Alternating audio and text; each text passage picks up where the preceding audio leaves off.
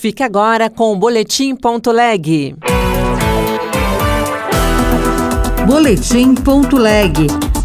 As últimas notícias do Senado Federal para você programa Antes que Aconteça garante 315 milhões de reais no orçamento de proteção à mulher. E o próprio nome, Antes que Aconteça, diz tudo sobre o pacote de ações que nós vamos realizar pela primeira vez, tendo dinheiro diretamente para cuidar das nossas mulheres. Inauguradas as transmissões da Rádio e da TV Senado em Campo Grande, Mato Grosso do Sul. Eu sou Rosângela Tege e este é o Boletim.leg. A penúltima semana antes do recesso parlamentar termina com avanços nas leis orçamentárias e na Comissão Mista de Orçamento, com uma boa notícia para as ações de prevenção à violência contra a mulher a garantia de 315 milhões de reais do programa Antes que Aconteça.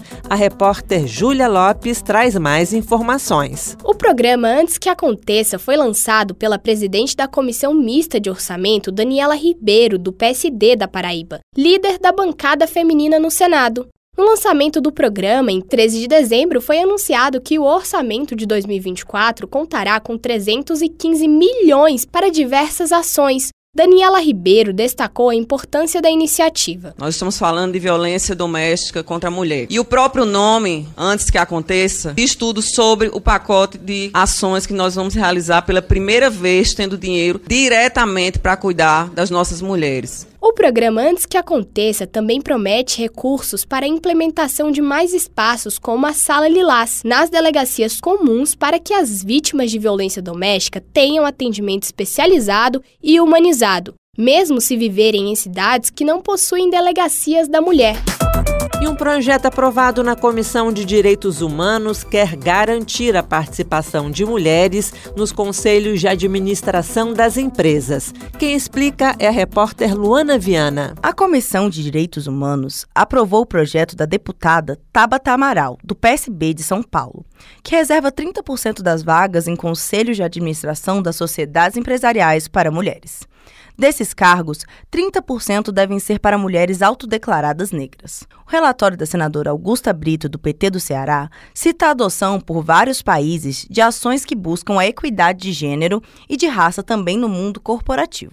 Segundo a pesquisa Women in the Boardroom, de 2019, citada na justificativa do projeto, mulheres ocupam apenas 10,4% dos cargos em conselhos de administração e somente em 4,4% dos casos elas presidem esses colegiados. O senador Flávio Arnes, do PSB do Paraná, que defendeu o parecer de Augusta Brito na CDH, argumentou que o projeto cria mecanismos para corrigir mais rapidamente as desigualdades de representação nas cúpulas empresariais dos benefícios da diversidade de gênero em empresas são nítidas, pois, conforme argumenta, é por meio dela que se obtém a maior participação de mulheres na alta administração das grandes empresas brasileiras. O texto segue para análise na Comissão de Assuntos Econômicos.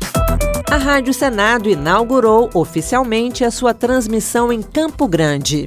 A TV Senado também chega à capital sul-mato-grossense em canal aberto. Repórter Marcela Diniz. Depois de um período de um mês e meio em caráter experimental, a Rádio Senado inaugurou oficialmente nesta sexta, 15 de dezembro, a sua transmissão para a capital de Mato Grosso do Sul, Campo Grande. É a 18ª capital a contar com o nosso sinal. O diretor da emissora, Celso Cavalcante, ressalta a variedade da programação e a qualidade da informação que passa a ser oferecida aos ouvintes sul-matogrossenses. A população de Campo Grande agora terá acesso a esse dia a dia do trabalho do Senado Federal, do Congresso Nacional, através da cobertura da equipe de jornalismo da Rádio Senado e também dos programas culturais, da programação musical de grande qualidade que a rádio oferece aos seus ouvintes. A coordenadora da Rádio Alemes da Assembleia Legislativa de Mato Grosso do Sul, Karine Cortez, ressalta a importância dessa rede legislativa de comunicação para o cidadão acompanhar os trabalhos dos parlamentares.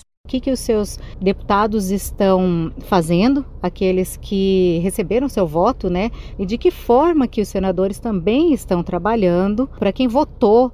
A TV Senado também chega a Campo Grande, em sinal aberto no canal 7.1 No evento de inauguração das transmissões, o presidente da Assembleia Legislativa de Mato Grosso do Sul, deputado estadual Gerson Claro, destacou a importância das emissoras públicas como fontes de informação confiável e comemorou a parceria com o Senado Federal. Outras notícias estão disponíveis em senado.leg.br/barra rádio. Você ouviu Boletim.leg Notícias do Senado Federal.